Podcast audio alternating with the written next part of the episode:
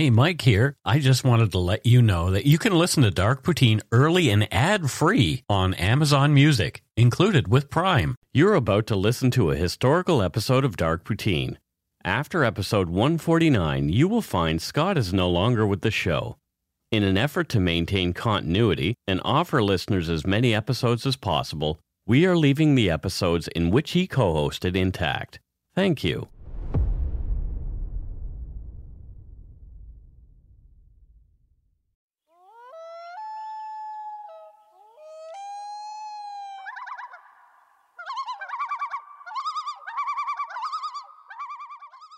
Welcome to Dark Poutine. I'm Mike Brown, creator and host. With me, as usual, is my good friend and co host, Scott Hemingway. Say hello, Scott. I'm going to say hello to everybody other than Scott. Okay. Hello, all of you. Hello, all not Scots. Yeah.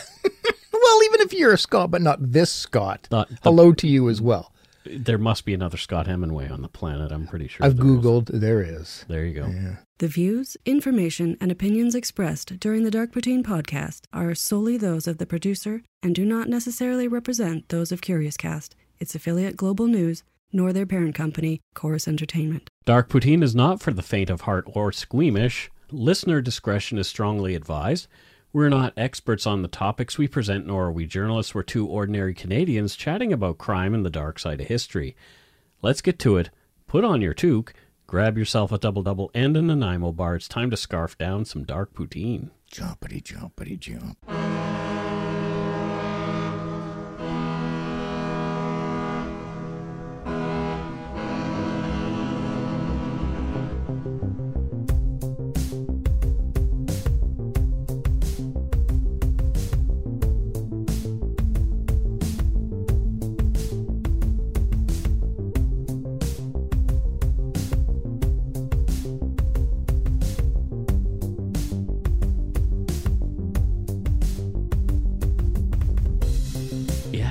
Look at that. We are uh, off to Crime Con again. Oh, man. I thought it was like just once a year. It is once a year. Well, it hasn't even been six months. Like, I thought it was like the same day, like every year, same weekend every year. It sort of seems that way. It's in May. It's on May 1st to 3rd, 2020. It's in Orlando, Florida, yeah. When did And, when uh, was when did we go last? last May. Get the hell out of here. We did not. Totally did. No, it what we Yep. And if you want 10% off your tickets at checkout on the crimecon.com website, when you buy your tickets, use Poutine20 as your checkout code. I, please do, please do, because Yeah. it hooks us up. Not not only you, but it hooks us up. So, just some background. Last year, we were able to get two rooms paid for. So, it helps the show out because rooms at CrimeCon are about a thousand bucks for Yeah, and Mike doesn't have to see me dancing around in my undies. Though. I We're not, rather- we don't have to share a room. Well, Carol's going to be there this this time too, so oh, she really doesn't need she to see really that. doesn't yeah, see that. Also, we mentioned the Yumber Yard at the beginning of the show last time, then suddenly, and suddenly we had 200 people sign up, Yeah. like almost right away. So. Yeah. Come on to our Facebook group, the Yumber Yard, if you haven't yet. You're missing out because everybody's a big old nerd in there and we're all having fun. but having said that, if you're a dick, we're gonna boot you out. Yeah, I had to boot a couple of new dicks. Yep, plain and simple. If you come in there to start shit or Yeah. to uh, Please don't. Yeah, We it- ask you if you're a good egg because we want you to be a good egg. Yeah, And if you go in there and decide to pick on people and call them the C word, yeah. and it's the lady C word, not the man C word, and it was all over a cupcake. But anyway, Oh no, I got, I did. Yeah, okay, yeah, Yeah. yeah. I just, we, yeah. I mean, just be nice. We're, we're trying to have a fun environment, not one that sucks your soul out. So if you're a soul sucker, Yeah, we're go. gonna oh. we'll be a soul spitter. Please stay away. Yeah. Also, we have firmed up our dates at Fan Expo Vancouver, Firmed. February 15th to 17th. We are going to be there on February 16th. That's Sunday, Sunday. doing a live show. So you can show up and see Scott and I doing a live show, and I think we might have a guest. I'm I'm sort of bashing around the hmm, idea. Intriguing. Yes, I will be doing a panel on the Saturday on the 15th, and then on Monday the 17th, we won't be there, I don't think. So come either 15th, the 15th or the 16th. Yeah, or both. both both. both would be great. But if you want to come to our live show, come to the 16th. Yeah, we'll Yeah, be there. there we'll go. be there live. Awesome. Yeah. This is episode 107. Whew. In this episode, we're headed back to St. John's, Newfoundland Oh, for another frustrating case. Well, yeah. Uh, Most glad- of I'm, them gl- are. I'm really glad that we're heading back to Newfoundland. Not glad that is for for uh, A, a frustrating case. for a frustrating, violent case, most likely. Yep. Many of the facts in this case come from court documents and a subsequent inquiry held scrutinizing the police handling of the investigation and two other cases Wow. In Newfoundland. Jeebus. In the apartment at 194 Empire Avenue, St. John's, at 8:30 in the morning on Saturday, June 12, 1993, 9-year-old Cindy Young walked into the living room and saw something she would never be able to forget. There on the living room floor, on her right side, in a pool of blood beside the sofa, lay Cindy's mother, Brenda Marie Young, 26. The young mother had been brutally stabbed 31 times. The remnants of a mostly eaten late night takeout meal from Wendy's sat nearby. The lower half of Brenda's body was nude, and her underwear was wrapped around her neck. Thoughtful young Cindy quickly covered up her mother's exposed body with a blanket, fearing her little brother, 4-year-old Tyrone, would be upset by the sight. At 8:32 a.m., Cindy called 911 sobbing. On November 3rd, 1994, the Montreal Gazette printed a transcript of the phone call that the 9-year-old made after finding her mother. It reads in part, quote, I found my mom on the floor, dead. I found my mom this morning on the floor and she's dead, Cindy told the person who answered. The operator asked her to hold while the call was put through to the ambulance dispatcher. What's wrong, my darling? the dispatcher said. My mom's dead, said the sobbing girl. Who? My mom. The dispatcher took her name and address and had her repeat it and confirm it several times because she was barely discernible through her sobs. Okay, he said, we'll send somebody along. Then, after just 26 seconds, he hung up instead of staying on the line to keep in contact with the girl. End quote. Oh, there's so much there to unpack. I mean, the poor girl. Yeah. So you're Oh. nine years old. You find your mother brutally murdered, blood everywhere, lying on the floor on, on her side in your living room. Your little brother is, your four year old brother is still asleep in his room. So you cover her. the thoughtfulness of that little girl. Mm hmm. Nine. So that's Olivia's age. So just imagine Yeah. Oof. little Olivia. I can't imagine that. Yeah, like oh my god, and and then for the nine one one operator to hang Just up. hang up, yeah. Like I don't know a lot about the training, and I'm not trying to criticize this. Well, No, I guess this, I this am, was but this was deemed to be problematic. Yeah, on, because the, the call was said to have been mishandled. yeah, because you you always hear uh, with them trying to We'll keep the person on the you, yeah. line, and uh, Especially a nine year old. oh my god, nobody more so than a nine year old. Yeah. Yeah. Oh. After hanging up from the 911 call, Cindy called her great grandmother, Josephine Dyke, to tearfully tell her what had happened to Brenda. Cindy then made her way downstairs to talk to neighbors until first responders arrived five minutes after her call. Cindy met the emergency team and led them to her mother's body.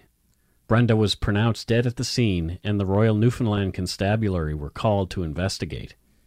Cindy and Tyrone were taken away from the horrific scene and placed in one of the responding fire units where they were attended to by a friendly fireman. This might sound odd to say, but I, I think I would be more traumatized by seeing the poor child in tears Mm. and in pain than, than seeing the body just because, Well, these guys are trained to, yeah, I know. you know, yeah. and they see that.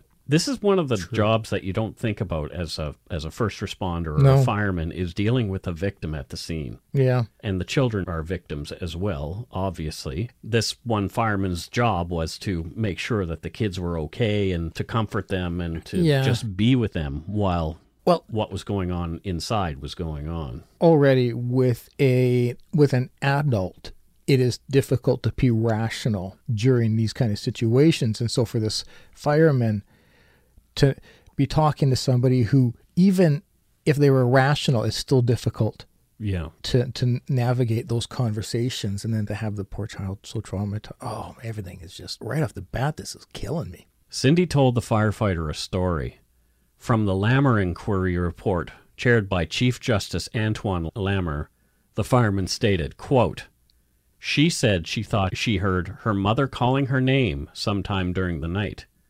She sat up and never heard anything, thought she dreamed it, and went back to bed, end quote. Right. Only 15 minutes later, Josephine Dyke arrived in her car to take the children back to her home and allow investigators to do their job. Before they could drive off, though, Royal Newfoundland Constabulary Lieutenant Desmond Peddle stopped them. He was the weekend supervisor for the Criminal Investigative Division on duty the morning that Brenda's body was found. Mm-hmm. He wanted to ask questions to the children about what they'd seen and heard. He spoke to both Cindy and Tyrone in their great grandmother's car, making notes as he went. Hmm. Okay. According to the Lamer Inquiry report, Peddle's notes from the conversation say, quote, Tyrone said that Randy killed his mother. He stabbed her. Mrs. Dyke stopped him from saying anything further. I told her to be quiet. I asked Cindy what happened, and she said Randy killed my mom. Randy killed mom.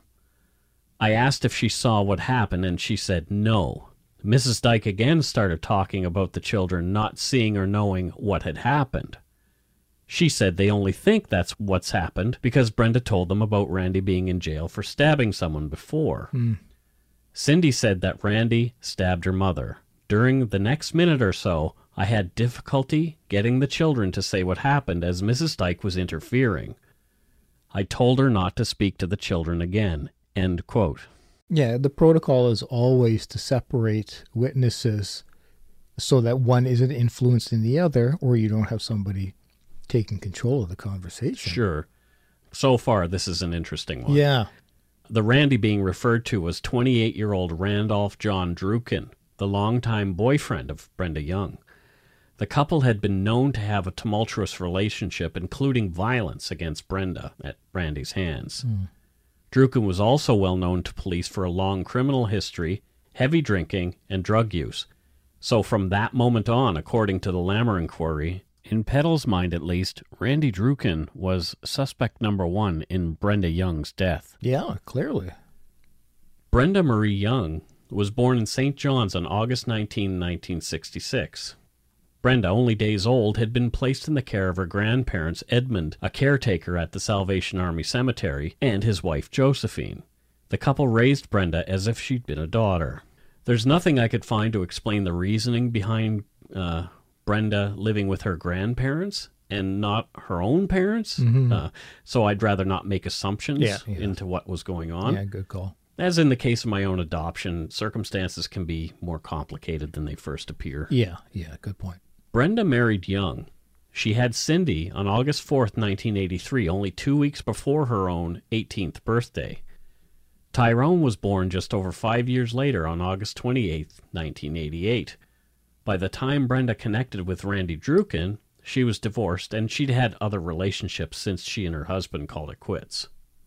According to the Lamer inquiry, Brenda did use prescription painkillers, and she was known to give or sell them to friends from time to time. Hmm. But that's as far as any sort of quote unquote criminality went with mm-hmm. Brenda. Mm-hmm. Randy Druken was born on May 21st, 1965. He'd grown up in the same neighborhood as Brenda Young. Randy's mom, Shirley, and Josephine Dyke had been friends for a long time. Randy and Brenda knew each other growing up. They were friendly, but they'd never dated or anything. Yeah. Randy was one of eight children, Whoa. with two sisters and five brothers. Some of the Druken boys were known around the city for their involvement in drugs and a penchant for being scrappy, often involved in fights. Hmm. Randy himself got four years in prison for armed robbery in 1986, so he was 21. Yeah. When he got out, trouble found him again, and he went back to prison for another three and a half years for aggravated assault after stabbing someone during a violent altercation. And that's the stabbing that was mentioned above in Peddle's notes. So he's not that old, and we're already looking at eight years almost of prison time done. That's right. Somehow, before Randy's release from prison in the spring of 1991, he and Brenda became involved. Brenda, over the phone, invited Randy to stay with her when he got out, and Randy helped her move into her apartment at Empire Avenue. He'd spend some nights with Brenda and others with his mom and his stepfather, John Ring. Hmm. Now, here's another weird sort of coincidence.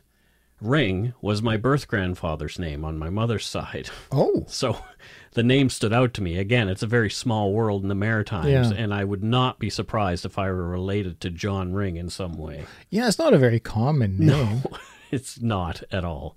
Apparently, uh, prison had not slowed Randy down much. Brenda and he would often argue about his alcohol, drug use, and other lifestyle choices that she disapproved of. Despite the fighting, Randy moved in with Brenda and would be in and out of the residence over the next two years until Brenda's death. Brenda would either kick him out or he'd storm off in a huff after a fight, but they always seemed to reconcile, as couples caught in that cycle often do. Mm-hmm.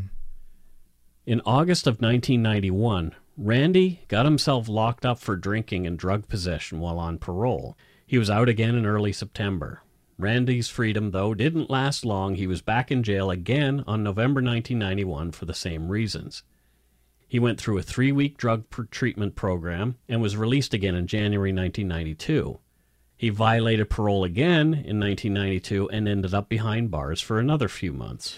So Randy's relationship with prison is pretty good. Yep, Yeah, he's got. He has had a good relationship with prison. Yeah. From the Lamer Inquiry Report, quote, During the times he was living with Brenda Young, there were frequent arguments between them, some of which became violent.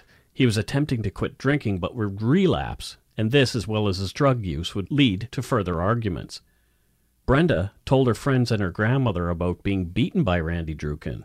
It appears her grandmother, Josephine Dyke, had little sympathy for her and continued to believe that Randy Druken was a fine young man and that she must be the cause of the problems between them. End quote.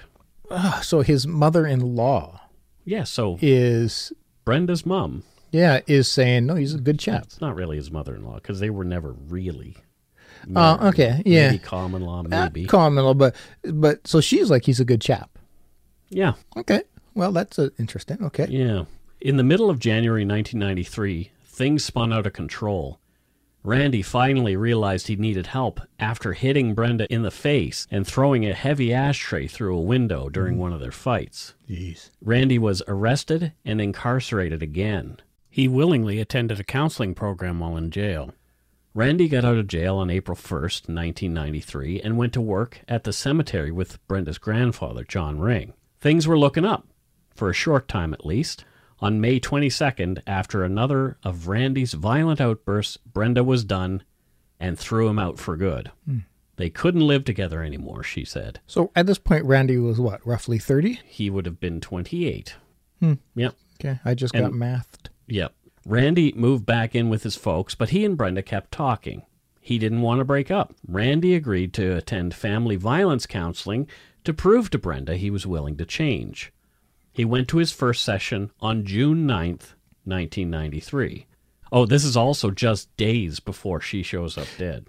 Hmm, okay. On June 10th, 1993, Randy Druken was drinking again. Oh boy. He started at a friend's place, continued to a few local watering holes before landing on Brenda's doorstep around midnight. Mm-hmm. Brenda was on the phone with her grandmother Josephine when Randy arrived, pissed out of his mind and angry. Okay. All right. Everyone, especially Josephine, seemed to think Randy was a great guy, but Brenda had an idea. She decided she would tape record one of Randy's tirades hmm. just to show how crazy he really sounded. In the wee hours of June 11th, 1993, just over 24 hours before she was found murdered, Brenda hit record and secretly taped Randy Druken in a rage. Oh man. Okay.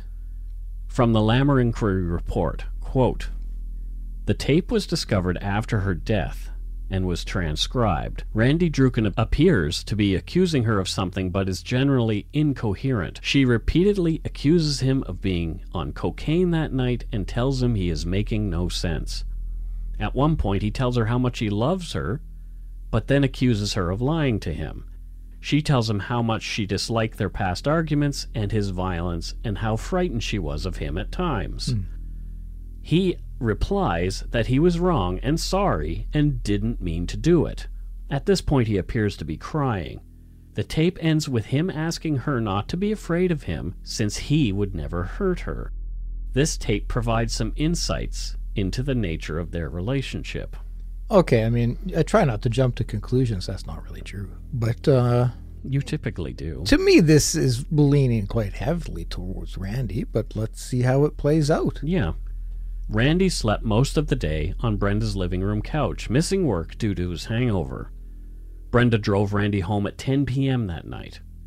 Randy's mom, Shirley, took note of the time when Randy walked in. It was 10:10 p.m., she said. Shirley said then Randy went to bed around 10:30 p.m. Sure, it's a good time to sleep. Brenda visited a friend for an hour or so and then picked up chicken salad at the Wendy's drive-through around 12:30 p.m. drove home toward her place at Empire Avenue. Mm-hmm. Brenda was last seen alone returning from Wendy's by her neighbor Phyllis Duke at around 1:15 a.m. They chatted about the weather and Brenda went into the house. Hmm. The next morning, the same time Randy Druken was being driven to work by his stepfather, John Ring, Cindy Young was discovering Brenda's body in the living room of their home. okay. Hmm. And we'll take a break right here.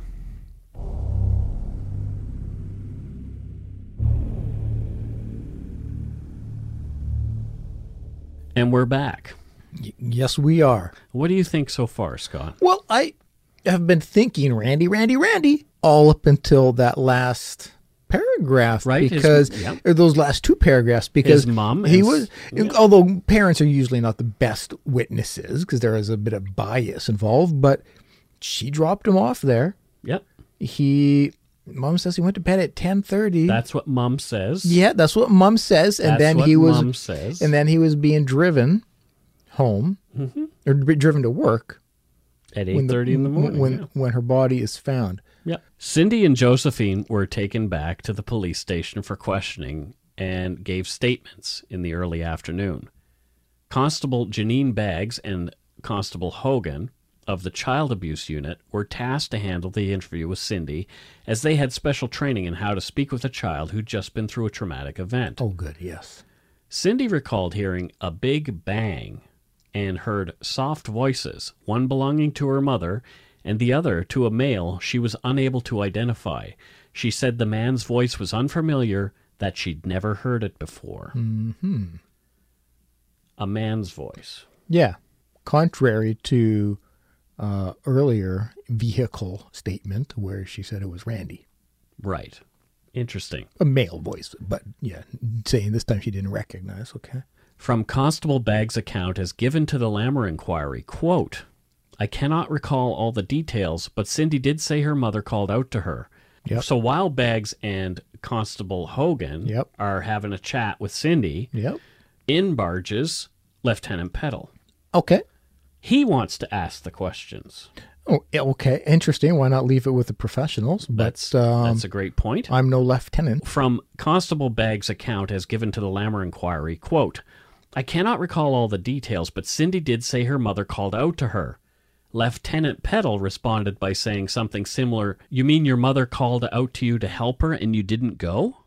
Whoa. Cindy said no. He also said something like, What would your mother say if she knew you knew who did this to her and you didn't tell? Cindy was holding her doll in her hands and was wrenching it during this brief interview.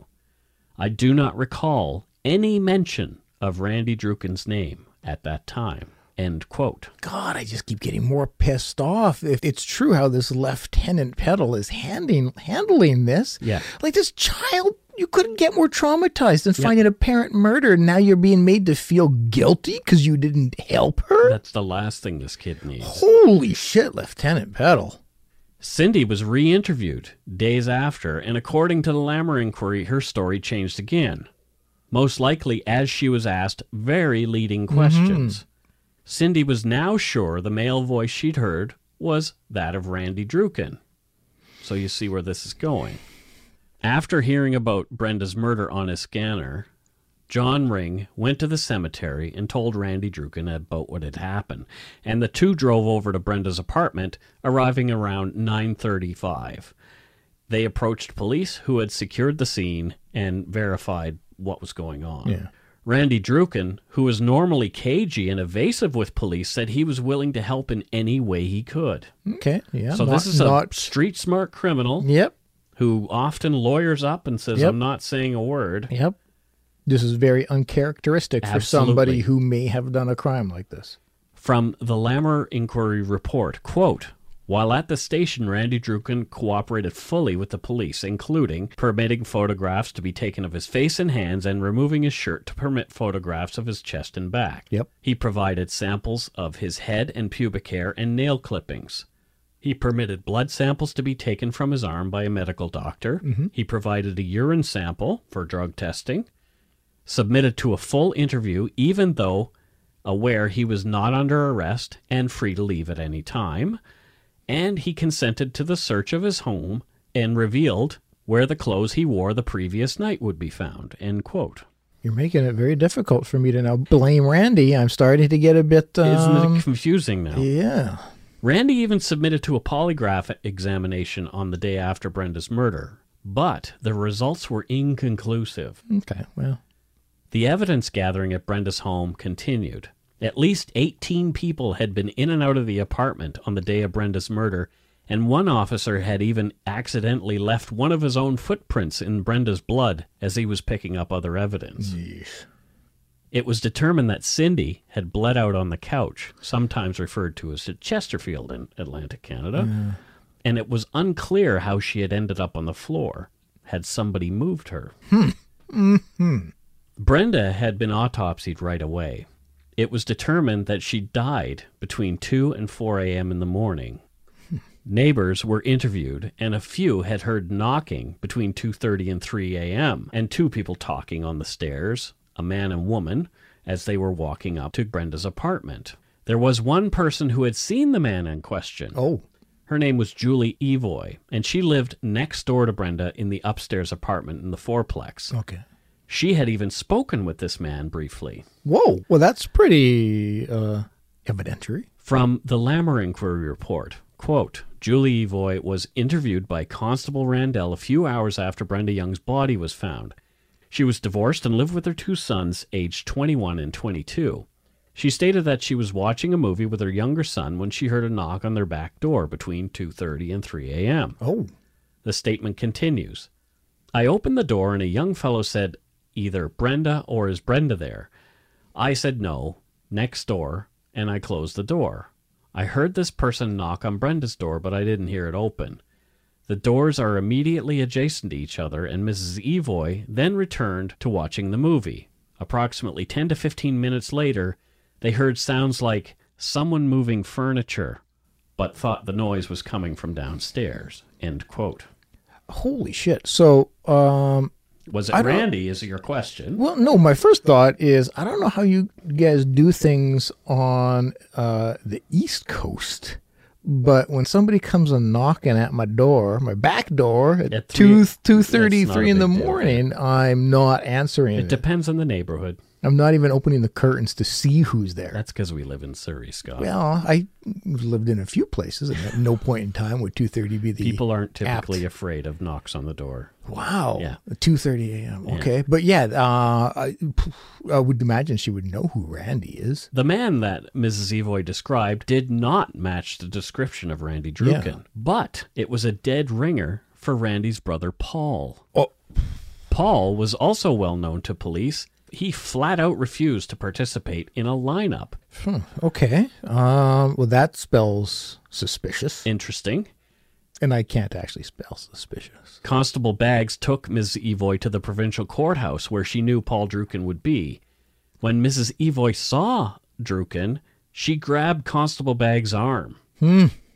Ms. Evoy said she could not be 100% sure that this was the same man, as his hair was slightly different than the night she'd seen him. Lieutenant Peddle interviewed Brenda's downstairs neighbor, Mrs. Dooley, multiple times, and her story changed a bit each time that she was interviewed. She even claimed to have her dates confused at some points. The thing that interested Peddle the most was the conversation that uh, Mrs. Dooley claimed she'd overheard. In one interview, she said she heard Brenda say, "Stop, Randy, don't do it anymore." Hmm. At around 1:30 a.m. on the night of Brenda's death. A subsequent interview, after being told her son had failed a polygraph and may be implicated in the murder, she had even more detail. Oh, From the Lamer Inquiry Report, quote, she heard around 1:15 a.m. two people going up the stairs to Brenda's apartment. Around 1:30 a.m., she heard Brenda cry out, "No, Randy, no. Don't do it anymore. Randy, stop, will ya? Leave me alone. Stop." Brenda was screaming this out, and it went on for a while. She did not think she was being stabbed, but thought it might be just another fight between Randy and Brenda. End quote. So why is it every time Lieutenant Peddle gets involved and some time passes, suddenly people have more recollection of it being Weird, right? Randy? Very strange. Uh, super strange. The theory was that Randy Druken had committed the murder between 1:15 and 1:30 and that Paul Druken had come by between 2:30 and 3 to help clean up his brother's mess. Okay. The problem with this though is there was no evidence of any attempt to clean up at all present in Brenda's home. Hmm. At Peddle's urging, police interviewed Phyllis Duke, the downstairs neighbor, 11 times. Woo. And she'd given 6 written statements, Oh wow. each one slightly different. Which I mean depends on what is slightly different, but I could understand. Police had been to the Dooley's apartment. These are the people who claim to overhear Brenda using Randy's name Yeah. 34 times. In all these interviews, timelines become very confused. Yeah, no kidding. On August 11th, 1993, with no arrest in Brenda's murder, Shirley Druken and her common law husband, John Ring, were charged with obstruction of justice for providing Randy's alibi. Okay. On August 20th, 1993, Randy Druken, in jail two days, uh, in jail since two days after the murder, um, because he had breached his parole again, Oh, okay. was arrested and charged with the first degree murder of Brenda Young. Okay, so the police are hog wild on on Randy here. Yeah. In jail, a man who'd been charged with fraud, theft, and forgery went to authorities claiming that Randy Druken had made a confession to him while in custody, saying he had done Brenda's murder. But some of the facts didn't match up. The man claimed that Druken had killed Brenda in the kitchen and moved her to the living room, but there was nothing to substantiate that any part of the murder had taken place in the kitchen. As well, there were numerous other inconsistencies mentioned in the Lamer Inquiry's report. The informant failed a polygraph, but it was rationalized away by investigators who presumed he was hiding a quote homosexual relationship with Randy Druken, but they didn't address that with the witness at all, nor did they try to prove that theory. Regardless of all the red flags, the informant would become a key witness for the prosecution in Randy Druken's murder trial. I'm so confused. Yes. at trial, as evidence was being presented, a doily that had been collected at the scene in Brenda's apartment was removed from a plastic bag and a cigarette butt fell out. Okay. The cigarette butt would later become very important to Randy Druken, but that would be years later. The prosecution proved their case, and on March 18th, 1995, Randolph John Druken was convicted of the second degree murder of Brenda Marie Young. Ah, okay, I think I see where the cigarette's going to come into play. Three years later, on August 10th, 1998, the jailhouse informant came forward. He admitted he'd made the whole thing up. Fuck. He said that Randy Druken had not confessed to him at all. He claimed the police had bullied and coerced him into telling the story when they learned the two were chatting with each other in the cells. At least 18 additional charges were laid against the now apologetic man for his deception in Randy Druken's trial. Wow, okay. So there's consequence for him for coming forward. Absolutely. Well, you know, and he's probably willing to face the music too. Yeah, right? which- he feels bad because he sent somebody, possibly sent somebody away for murder. which puts a lot of credibility into instead of getting Somebody some freedoms. Well, for, maybe there, he had another reason to do it. Who knows? yeah, often that that can be the case, but uh, he's facing some Yeah. challenges from it, and he's still there. In 1999, the cigarette butt that had fallen out of the doily at trial was tested for DNA, and it came back with an interesting result. Mm-hmm. It belonged to Paul Druken, Hmm. Randy's brother, who had since died of a drug overdose. Oh, wow. Paul Druken had definitely been at the crime scene. Yeah. A second trial was ordered, and after six years behind bars in July of 1999, Randy Druken was released on bail pending the new proceedings. The Crown ordered a stay in proceedings in August of 2000. The Crown later admitted they had wrongfully convicted Randy Druken.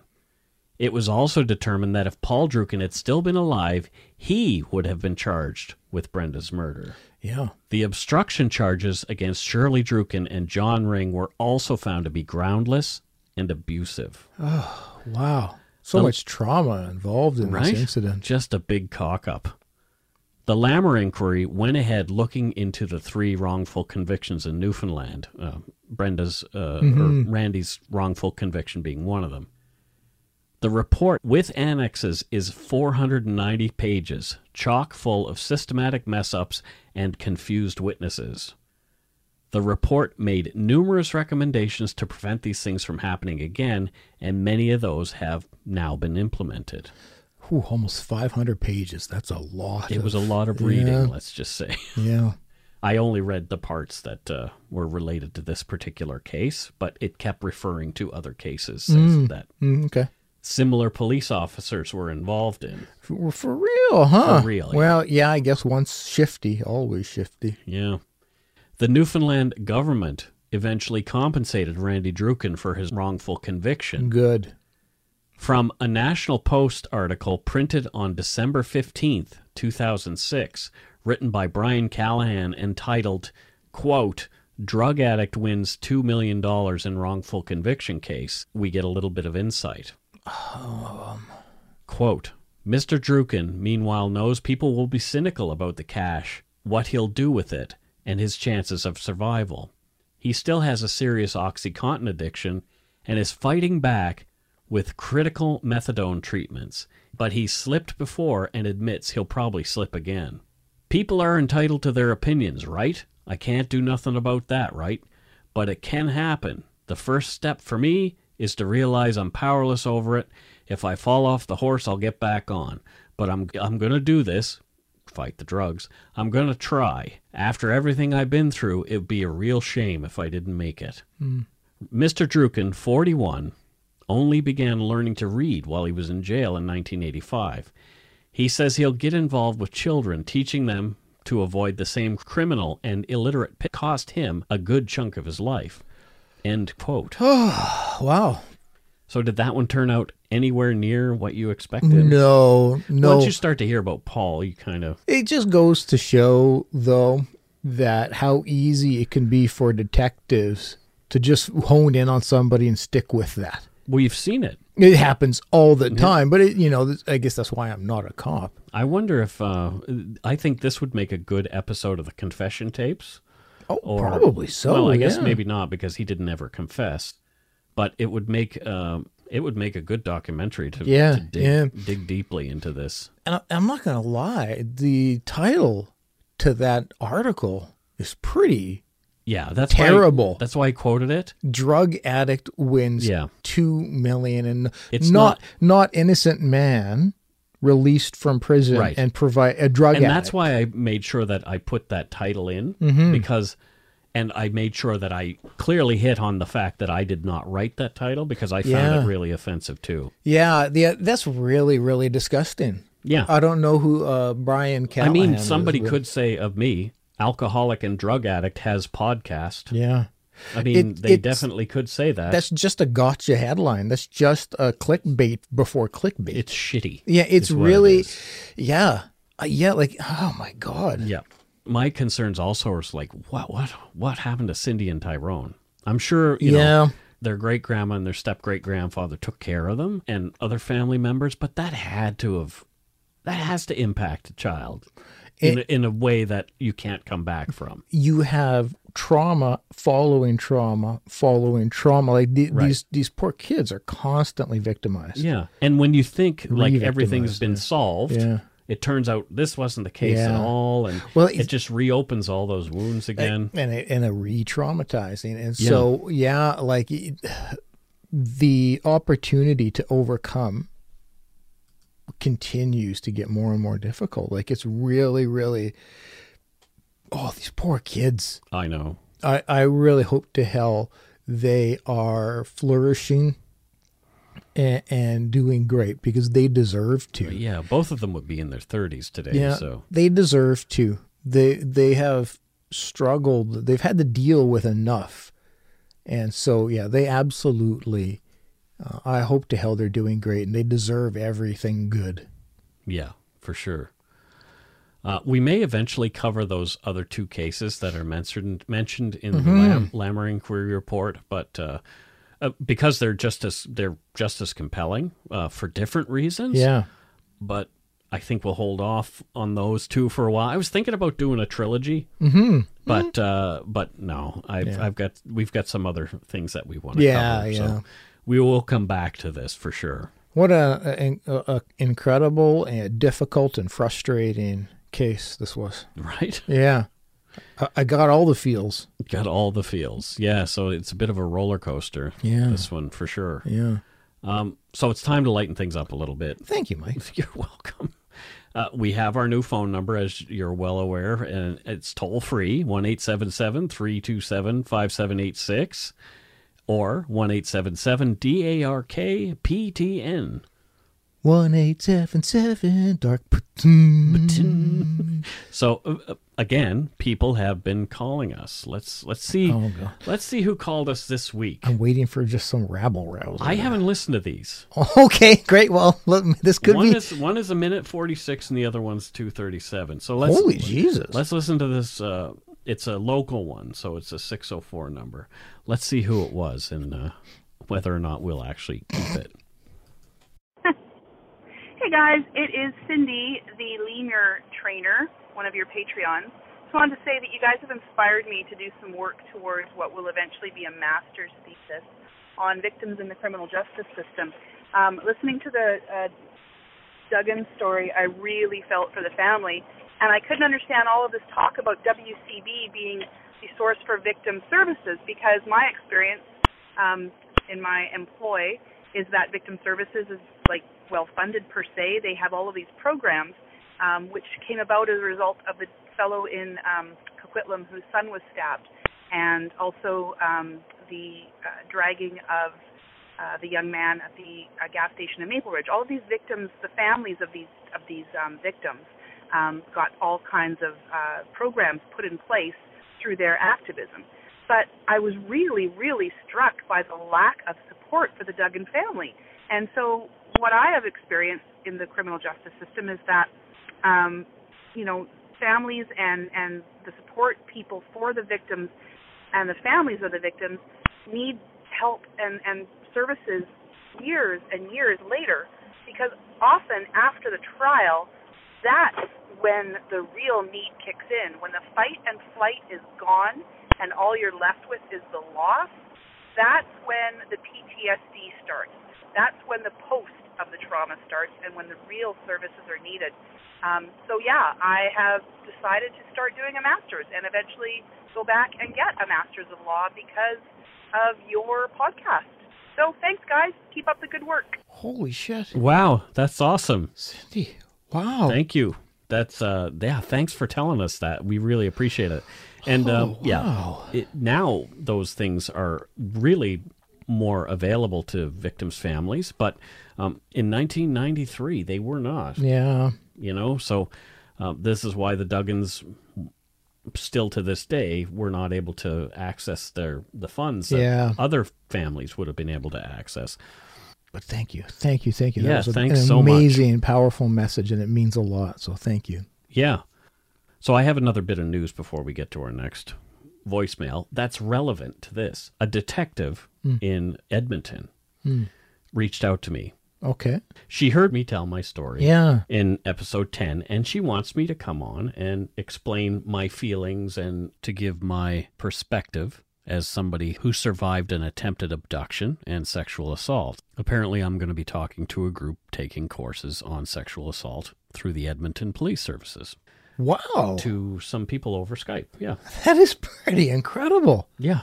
I guess I'm going to be doing that in February. Wow. What, Right. a, what a neat and awesome experience. And I said absolutely I'd do that. I, I need a bit of more time to to write it out Yeah, again and, yeah. and make sense of it. But but yeah, Wow, that's amazing. Yeah, pretty cool. Very cool. I love that our what we do is inspiring these kind of things. Yeah. Yeah, it's really um, an unexpected offshoot for me, to be honest with you. for sure. Here's another voicemail that I haven't listened to. Hey, dudes. My name is Lindsay. I'm on the uh, Yumby Yard. I just wanted to say that I love you guys so much. You make my work day so much easier and more fun in a very dark way. um, I'm a house cleaner, so I go into really nice houses. I put in my ear pods and I uh, and I listen and listen. I'm all caught up. It's taken me about a year, but um I love you guys. I found you through my favorite murder. And I also just wanted to say that um around Christmas I posted something on the Yard that um upset a couple people. I really appreciate not deleting it. It was about uh if you wanted to make your husband happy or whoever and you don't have any money, put a negative pregnancy test in a stocking. And um I meant it all in good fun because I had actually taken a pregnancy test and it was negative and it was like a whew. But anyway, I didn't mean to ever hurt anyone's feelings and I never mean to hurt anyone's feelings. I absolutely love you guys and I love Carol. I think she is fantastic. So if you guys ever come to Boston, Mass, I would absolutely love to experience your podcast live. Um, and I know many people who would. I brag about you guys, not in a preachy way that's obnoxious, because I want you to have followers. but anyway, um, go shit in your hat. And but I really feel bad saying that. But I guess I don't know. I'm from Massachusetts, so I guess I feel bad, which is weird because we're math holes. So anyway, take care and thanks so much. Well, thank you so much, Lindsay. Um, Yeah, never feel bad for telling us to shit in our hats. We Never we feel bad want for we that. love it. although the Bruins suck. But anyway, um, we don't want to go Don't there. get me That's- started. yeah, they don't suck. They actually just beat us. That's that's the problem. Which makes them suck. this yeah. is the problem we have with them. They did they beat us. it's pretty but much the problem we have with every what, other Lindsay? hockey team. uh, that that joke is just fine by us, so that's why it stayed. And Carol definitely appreciates the love that people give to her. Uh, she she really needs it lately, so Yep. just keep it up. Yep. Yeah, so that's it for the voicemails for this Well, week. those are two really nice, wonderful voicemails. I agree. Yeah. Yeah. So yeah. So thank you guys. Thank you both. And again, our number is 1 327 5786 or 1 877 DARKPTN. One eight seven seven Dark Poutine. Give us a call. Um, so let's let's get on to these Patreon shows. Yeah, let's get our on to them. usual uh, ball of wax here. The thing that we typically do. Miriam Vishniak. Yep. Where's Miriam from? Oh, uh, Miriam, did you say Vishniak? Vishniak. Yeah, yes. not to be confused with Vajniak. Uh, okay, we, we don't. Yeah, okay. Not, you, you- people confuse them. People confuse them. All right. They're both computer scientists Okay. based out of uh, Lithuania. Lithuania. Yeah, and so you very similar uh, names in Lithuania, and uh, Lithuanian, I believe, is what the language is called, and uh, And what does she do there? eh, the computer scientist. right, right. Yeah, yeah, yeah, but uh, not probably not what you think it means. What does it mean? She teaches computers to be scientists. Oh, Yeah, I think you hit your head. Yeah. many.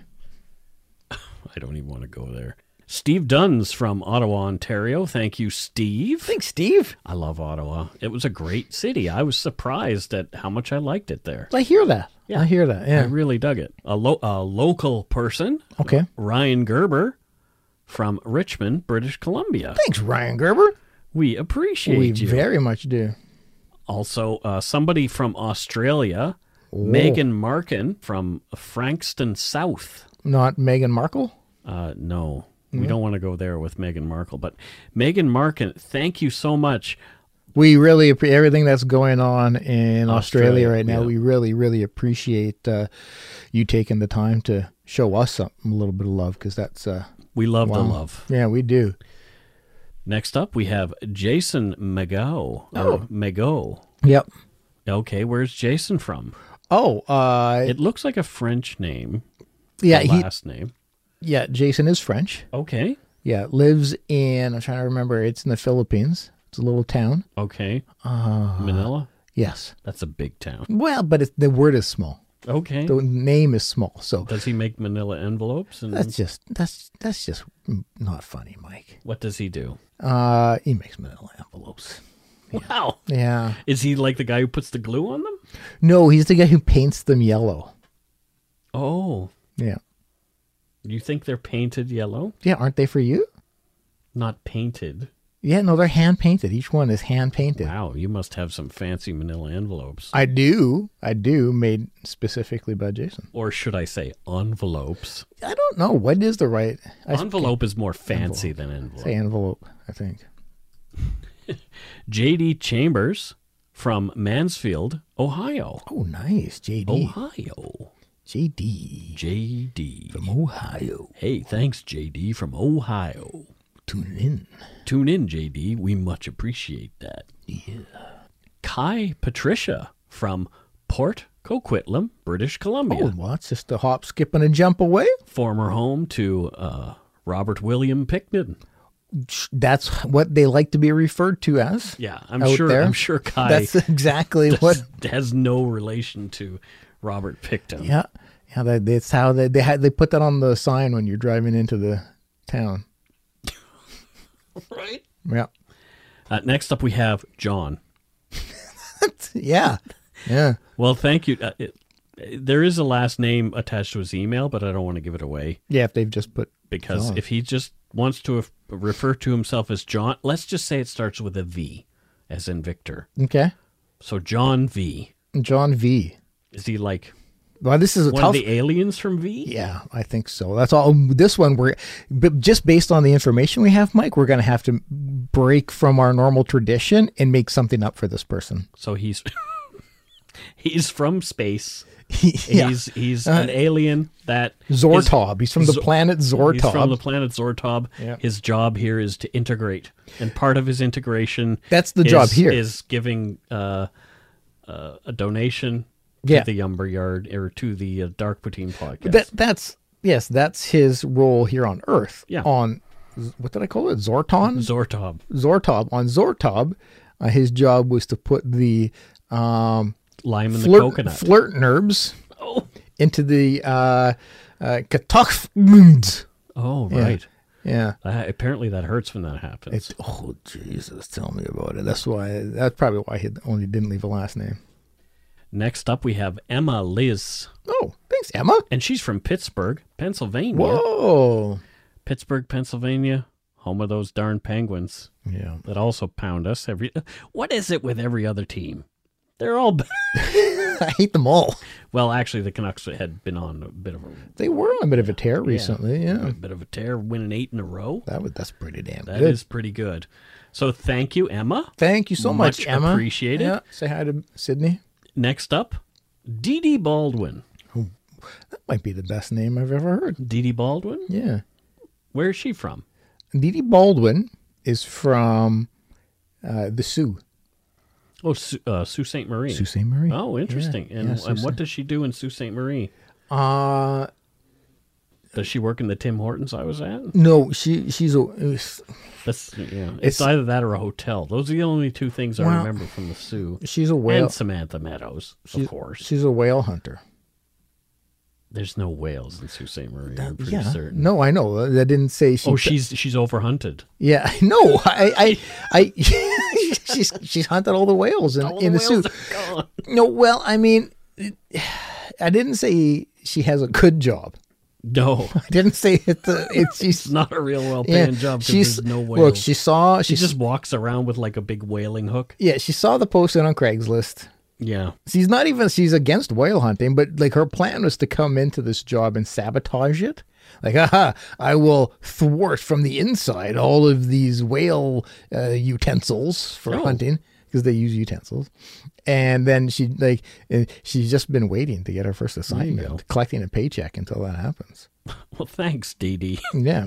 well, sh yeah, but she's giving us money and she's she's broke. No, no, she's getting paid. Oh, okay. She's getting paid regularly. She's just all like, "Wow, I, I, do they know they're still paying me? Because they haven't given me an assignment yet." Gotcha. Also, where are the whales? she says often.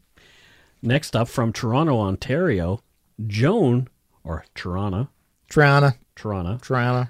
Joan O'Mara. Thank you, Joan. Thank you so much, Joan. Much appreciated. We really appreciate that, Joan. Cynthia Rachol. Yep. Where's Cynthia from? St. Petersburg. Florida or Russia? Where do you think, Mike? Russia. Obviously, Russia movie. Well, thanks, Cynthia. Maybe I've just maybe I've just developed a wonderful friendship. I hope so. It's what I do. Is it? It's what I do. I bring I bring love. Oh boy. Let's look at the activity here. Let's look at it. that's gonna. All right, let's talk about donut money. Yes, please. We got a gift received from Cassidy Johnson. Oh. And she says, Would you please give a shout out to my sweetheart, Grace Reinald? We really enjoy the podcast. Your friends from the Annapolis Valley, Nova Scotia, where I was conceived in that. Wow, hubba hubba. Right? Waka waka. Grace, big shout out to you. I love the Annapolis Valley. It's Yeah, as you. Should. It is beautiful. As you should. I've never heard of it or been there, but as you should. Oh, boy. Uh, Monet Terrio Again, did her monthly thing. Thank you very much, Monet. Monet, Monet. And here we have one uh, from Diana Kashabi. Okay. Hi, Mike and Scott. I hope your loved ones had a great start into the new decade. Well, they were I need us, to so- apologize because 30 days after my last donut money donation, it was automatically refunded to me. Turns out PayPal doesn't like my euros and insists I send you Canadian dollars instead. To make up for this currency kerfuffle, I'm doubling the donut money, sending it to you from in the form of proper, albeit digital, poutine gravy drenched loonies and toonies. Please know if PayPal still won't let you accept the donation, I might just have to attach some cash to a carrier pigeon and send it on its way across multiple time zones to Surrey, BC. Greetings from Austria. Diana. Thank you, Diana. a Wonderful message, and it we we got it. But please, please, please send a carrier pigeon. I would love Just to get, put a note on there, like, Wouldn't you "What's up, to home slices?" It would just be the best thing ever. But like, so what? Like, where would it go? Because can it can they knock on doors? They peck. On the door, it's not. Gonna, I'm not gonna notice They that. come pecking on the door. Fly into my window, pink, and you're like, You- oh, if you're sitting beside your big window Yeah. downstairs where you lay on the couch, that's what I'm saying. I'm pretty sure you're going to hear pecking on. Oh, I'm window. thinking more of a flack bunk into and the then window. you'll hear Tenko. yeah. That would be funny. Yeah, uh, but send it. We want carrier pigeon. We do. Do you get to keep the carrier pigeon? I don't know. I Is think that how to it Send works? it back. But how do I like? Do I have to type an address into it? Like how do how like what do I do? You attach a little address to his foot, Yeah, okay. and then he reads it it. unfurls it and reads it. And, Oh, I know now. Yeah, They have all addresses memorized. of course they do. People don't know this about pigeons, but we do. well, hey, that's why they're called homing pigeons, right? Okay, Because well. they are. Well, no, I home. yeah, clearly I go know. to their home. Yeah, yeah. Last but not least, we have another donut money donation from Martin Hawley. He didn't leave us a note, but thank you so much, Martin. We really appreciate uh, your support of the show. Merci beaucoup. Thank you so much to our patrons, past and present, as well as our current and past donut money donators. We really appreciate your support of the show. If you want to help support us, you can do so at patreon.com slash darkpoutine. Or for one-time support, you can send us that donut money via PayPal at our email address, darkpoutinepodcast at gmail.com. How about them apples? That was pretty neat. If you don't already, it would mean a lot to us if you subscribe to the show. You can easily find us on iTunes Podcast, Stitcher, TuneIn, Spotify, or wherever you get that on-demand audio. Check out our website, darkpoutine.com, for show notes and other cool stuff. Give us a like or follow on Facebook, Twitter, and Instagram. Just search for Dark Poutine. Most importantly, tell your friends about us. Word of mouth is a powerful thing. One more thing before we go. Our friends Tyler from the Minds of Madness and Justin from Generation Y have put out a new podcast, and it's called Deadly Misadventures. And you can hear that on Wondery Plus. Wondery's newest podcast explores some of the most terrifying real life stories of people who came face to face with death. The podcast series raises the question on whether our choices control our destiny or if it all comes down to luck. A roll of the dice. At the end of each episode, it will be up to you to decide. To hear all Deadly Misadventures episodes ad free exclusively on Wondery Plus, just go to wondery.fm slash deadly and subscribe today. Here's a few minutes of the show. The following episode deals with mature subject matter. Listener discretion is advised. Deborah Scaling Kiley sat in a rubber dinghy in the middle of the Atlantic Ocean, reciting the Lord's Prayer in a desperate attempt to convince herself she hadn't gone mad. The water surrounding the boat had turned a sickly shade of red as the blood of her devoured crewmate rose to the surface. The Trashman yacht had been lost at sea for three days, originally consisting of five crew members. What started out as a simple voyage had quickly turned into a hellish nightmare on the freezing and treacherous Atlantic waters. In this perilous tale, you can decide if the Trashman yacht had been destined for disaster all along, or had it been a voyage made worse due to a string of poor decisions by its crew members? Or did it all come down to luck? A roll of the dice in this episode of Deadly Misadventures.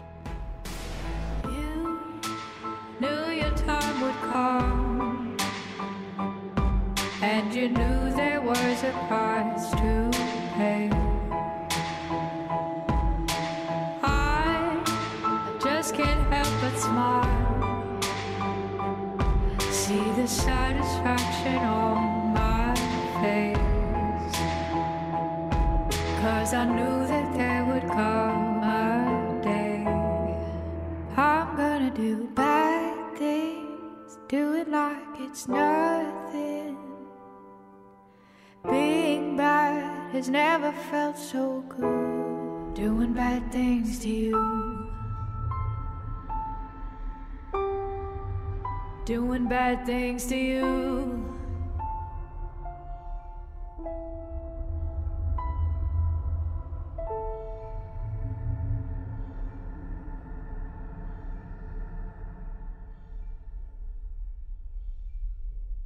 Unlike the ocean waters she eventually fell in love with, Deborah Scaling's early life was anything but calm. Born in Throckmorton, Texas in 1958, Deborah suffered through somewhat of an unhappy childhood. Her parents divorced when she was just a baby, and her mother went on to marry several more times before Deborah was even 10 years old. One of her mother's partners became physically abusive towards young Deborah, and by her early teens, she developed an eating disorder, an illness that stayed with her right until adulthood. However, Deborah didn't let these hardships consume her. She developed a resilience to these struggles, something which would aid her later in life. At age eight, Deborah attended Camp Grady Spruce in Texas, and it was there she discovered sailing for the first time. She spent her days sailing and worked on boats as a teenager, and by age 20, her love for sailing overshadowed everything else in her life. So much so, she dropped out of her placement at the University of Texas to focus full time on sailing. When one crew job ended, Deborah immediately began searching for the next one. quickly racking up some achievements on the high seas. Deborah took part in sailing competitions such as Race Week in Antigua and the prestigious Whitbread Race, becoming the first woman to successfully sail around the world. Such grueling missions had hardened Deborah to a life at sea, and she believed that no voyage could defeat her, least of all a simple five day trek from Maine to Florida. In the fall of 1982, Deborah is floundering around. She's working as a waitress in Bar Harbor, Maine. Her only thoughts are about her next journey into the ocean. She decides to go down to the boatyard and advertise her services as a crew member. She will be contacted by a man named John Lippoth, the captain of the Trashman yacht. If you spent any time on the water, you'll find that a lot of boats have weird or funny names. The Trashman was named after the owner's success in the garbage industry. John had been hired to deliver the yacht from Maine to a new owner in Fort Lauderdale, Florida. Deborah thought John was a decent enough sailor, but she found that he wasn't very reliable. In the three weeks they spent prepping the Trashman, Deborah frequently found him intoxicated at the boathouse bar. On some mornings, she found him passed out in the boat crew's quarters. Other sailors let her know that John had a quite unsavory reputation but his experience as a seaman spoke for itself. So Deborah gave him the benefit of the doubt. They were struggling to find additional crew members, so John brought along his girlfriend Meg. She had zero experience, had barely stepped on a yacht, but John didn't seem to care because he just wanted more warm bodies to help. In October 1982, the three set sail for Florida. They stopped in Annapolis, Maryland to pick up more crew. There they found Brad Cavanagh and Mark Adams. Deborah was actually familiar with Brad and she trusted him as a competent sailor. Mark, however, she didn't know. Much like John, Mark was a heavy drinker. He was loud, brash, and aggressive, which was a perfect match for John who ended up recruiting him immediately. Mark claimed he would soon be captaining a ship named the Ocean Greyhound. It was a prestigious yacht that took part in the Whitbread race, which Deborah had previously competed in. So, with those credentials, Deborah assumed he must be a decent sailor. She had her doubts, so she decided to contact the owner of the Ocean Greyhound and ask about Mark. He told her he'd never heard of a Mark Adams, nor had he ever spoken to a Mark Adams, and the ship wasn't even scheduled to be sailed anytime soon. Deborah began to have serious doubts about this trip between the captain being untrustworthy, Meg's inexperience, and it turns out that Mark was a liar. So, in Deborah's mind, only Brad could be trusted. While they were docked, Deborah took John aside and told him about her doubts and worries. She told him the crew they had assembled were incapable of making the trip, and attempting to do so could put their lives at risk. When John pushed back, she said she didn't want any part of this journey. So John told Deborah if she quit, he'd make sure she'd never sail again. And so Deborah returned to the Trashman and took off into the sea with her four crewmates. Little did she know, her instincts were more trustworthy than she could have ever imagined. You can hear all Deadly Misadventure episodes ad-free right now with a subscription to Wondery Plus. Start your free trial today at wondery.fm slash deadly plus. Until next week, don't forget to be a good egg and not a bad apple. Bye bye, everybody. Goodbye.